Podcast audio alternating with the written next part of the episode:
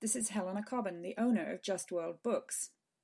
The second of the books that we'll be publishing in fall 2010 is Gaza Mom Palestine, Politics, Parenting, and Everything in Between by Laila El Haddad, who is the longtime author of the great blog Gaza Mom.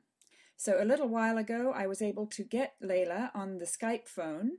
She's in Gaza she you know she's been in Gaza for most of the summer of 2010 and um, it's been a little bit difficult to contact her but she's carried on working on the book and so have our editorial team and so has, have I. As I said I got her on the Skype phone and I was able to record a little podcast interview with her.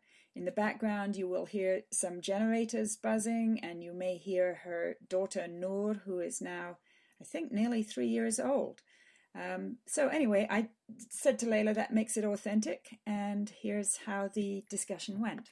I'm hearing a lot of generators in the background. Yes, yeah, that's you know something that I um, that I noticed when I came back, and I'd heard about obviously, and I've written about my father having purchased one prior to the war because of the extended power outages and the, the punitive um, fuel restrictions and, and so forth but you know it was just something sort of very very in your face when, when i came back. I noticed that whenever the electricity would, would go out in these rotating power cuts on one whole block or one whole street you would just hear this tremendous roar of generators you know, this continuous roar of generators. And um, it's gotten a little better in the past couple of weeks. They've reached an agreement where there's a little bit more fuel being allowed in, but still, as you can see, there's still these power outages that continue for many hours at a time. So, how, how many hours of uh, electricity are you getting um, on the on the grid at this point per day? Well, like I said, now for the for the past month and a half, it was we were getting about seven to eight hours of electricity continuously, and then nine to twelve hours without. Um, but you know, just this past week, it's gone a little better. So now we're actually getting about we, on some days, and this varies from district to district. But here in Japan, we're getting about 20 hours, and then maybe six or seven hour outages. Yeah, yeah, and it was you know combine that with the with the uh, with the fierce heat and the heat wave that we were experiencing in July and August, and that it made for a very difficult Ramadan. And really difficult for households to keep the food fresh and everything else, huh?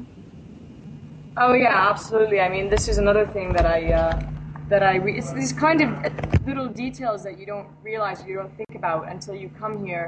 Is that you can't buy food and store it even for more than a day in your refrigerator or your freezer. I mean, we were using the freezer essentially as a refrigerator um, especially during those very long outages. Putting anything perishable uh, milk, or I mean, we stopped buying fresh milk. We now use powdered milk to, to avoid that problem. Oh, is that okay? Okay.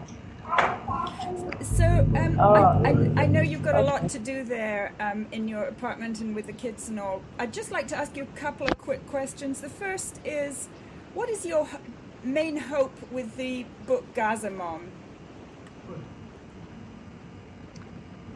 Well, I'm obviously very excited that I finally gotten the chance to to do this, to write this book, because for years it's been this idea in my mind that people have encouraged me to do, and you know, I myself kept they just kept new, you know more obstacles, new new obstacles are always presenting themselves, and um, so that's the first thing, and I'm hoping it will provide people with a window into Gaza that a, a different window, a different kind of uh, understanding and interpretation of Gaza, one that they're not maybe accustomed to seeing or reading or hearing about in the mainstream media. And really personalizing the occupation, personalizing the situation uh, in general. And, you know, through understanding my life in Gaza and understanding Gaza, I think allows one to understand the Palestinian situation as a whole. Well, I have to tell you, as the publisher, I'm just thrilled to be able to publish the book. I think the way you've pulled together the kind of the personal um, reflections and the little windows into your family life, and pull that together with the big political situation is just very, very compelling and very moving. So I'm, I'm thrilled to be publishing it.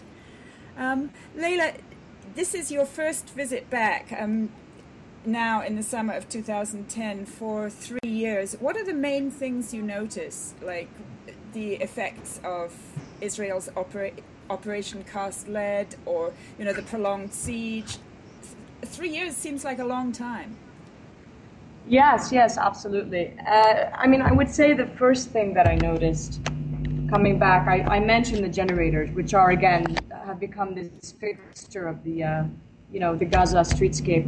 Uh, the other thing I immediately noticed was how completely isolated Gaza has always been very isolated, but really how Gaza's isolation has come full circle, and how being in Gaza is kind of like being in this very strange uh, bubble, completely disconnected, uh, both physically but also, uh, I want to say, sort of uh, psychologically from the West Bank. I mean, there's no, and that also has to do with the internal Palestinian problems, but there's no mention of Ramallah. There's very few um, flags of other Palestinian factions around anywhere. Uh, the only other group that has any kind of presence, you know, visible presence is maybe the PFLP. But it's very strange. It's just really Gaza on its own, and and you know, and I I, I know that in Ramallah it's the same, and that's we hear much more about that when we're when there's talk of direct negotiations. Gaza's never mentioned when one attends any kind of function hosted by uh, the Ramallah Palestinian Authority, whether in the United States or elsewhere. Again, Gaza is not mentioned. So it's again this divide that I feel has come full circle between the West Bank and the Gaza Strip.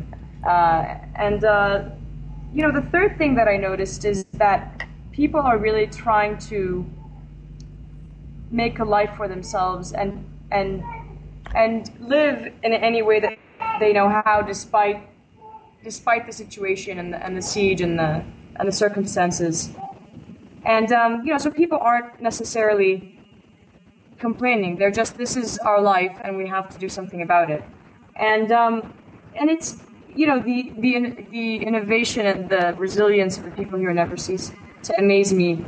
There's a lot of, I mean, there's also Gaza's, uh, economically speaking or socioeconomically speaking, there's been a lot of restructuring in Gaza. So there's this new class that have been, that has formed as a result of the tunnel trade, which has completely flourished. Of course, the last time I was here, the tunnel trade was very secretive. It was very it was um, it was basically limited to um, cigarettes, sometimes some processed cheeses, but mainly spark plugs and cigarettes and things like this, bullets, things that were small and profitable.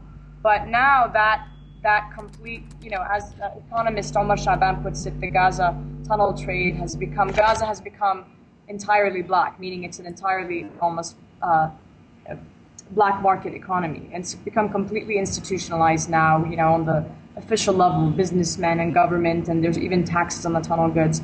So that's something else uh, that I've noticed.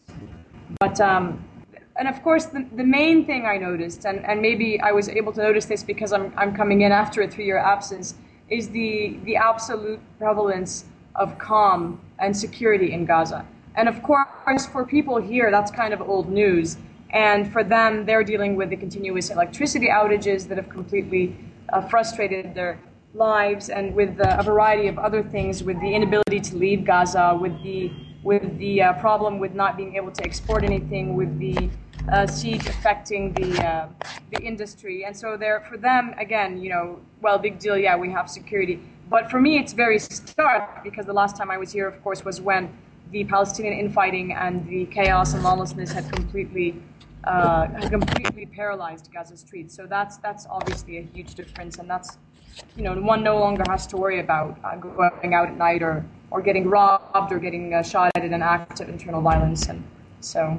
Yeah, that was a big uh, in your book. You know, in 2006, 2005, just the internal chaos seemed seemed overwhelming. So that must be a big difference for you. I just noticed on your blog that you have some great things about, you know, some of these little agricultural projects, or maybe they're pretty big agricultural projects. But it looks as though, you know, Gaza's people really are resilient and trying to make do with what you have. Yeah, absolutely. And again, this is another element to understanding Gaza. I always say people have a monolithic understanding of Gaza, and it's you know you have the Hamas government and and the siege, and, and you know I'm talking here both about people that are sympathetic to or the, to Gaza or people who are apologists for the Israeli government. You know, because you, on one hand you have people saying, oh well, you know, poor Gaza and humanitarian crisis, and as as though the siege were simply about food, which I hear time and time again that it's not, and people are very offended by that notion that the siege is simply about the uh, inavailability of food, when actually it's about the accessibility to food. So foods are coming in, whether through tunnels or through Israel. That's not the issue, and people remind me time and again that this is actually a siege of freedoms. It's a siege on people's ability to move freely, a, siege on people's ability to develop and to and to uh, their society and their economy uh, and to prosper uh, it's a siege on intellectual freedoms. You know, there, there haven't been any books that have come into Gaza uh, for over four years now. Uh, and it's a siege on the ability of goods to be exported out of Gaza. And that brings us back into these agricultural projects, um, which, the, which I uh, was able to tour the other day. So the, the uh, Ministry of Agriculture here has drawn up a 10 year plan uh, that, that essentially envisions a much more self sufficient Gaza uh, within 10 years, one, one where one that is largely based on organic agriculture uh, and a switch to rain-fed crops and, and move away from the uh, export-driven cash crops that actually Israel, when it first occupied Gaza, began to uh, itself restructure Gaza's agriculture uh, in that regard because it wanted it didn't want to have to compete with Gaza citrus and and what it did was that it encouraged, it subsidized farmers to grow strawberries in the north and, and again, um, cash crops like that. And so what happened, of course, when Israel began to close Gaza's borders punitively and arbitrarily is that these farmers and the, and the Gaza economy was devastated as a result. So the idea behind this plan is to avoid that kind of scenario and is to a move, a move back to kind of more traditional agricultural methods. And it's really impressive. I mean, some of these projects – there's, you know, my favorite was the mushroom farm, which um, many economists I've spoken to have said Gaza could one day specialize in. Of course, were it not for the closures, it can't export any of these things. So this is for local consumption and for restaurants and so on. Uh, there's the organic composting facilities in the central Gaza Strip, and these are all in the former Israeli settlements. There's the greenhouses that are being used to grow uh, tomatoes and uh, fruits, and then there's the uh, what they this, these really uh, well landscaped gardens, you know, what they call gardens, fruit gardens. So there's the, the stone fruit gardens and the citrus gardens, and um, there's again this massive, uh, massive date uh, garden. And all of these things, they're seeing that they'll be productive within three to five years. But again, it's all very interesting that things are happening internally. They're trying their best, whether it's the people, whether it's private initiatives, whether it's the government, to make Gaza productive in whatever limited capacity they have. And of course, that is very limited because, again, there's no exports and there's very limited raw materials coming in to allow people to, to build new things or to, or to fix the things that were destroyed in the war. Well, I think it's great that we have you there to report on all this stuff because so many people in the West just have no idea about it. So, you know, I think uh, I urge people to go and read your blog, and I definitely urge them to read your book when it comes out. I'm thrilled that we're able to publish the book, Laila. And I need to run. Um, say hello to your parents and to your kids, and have a wonderful uh, rest of the Ramadan. Thank you, Helena.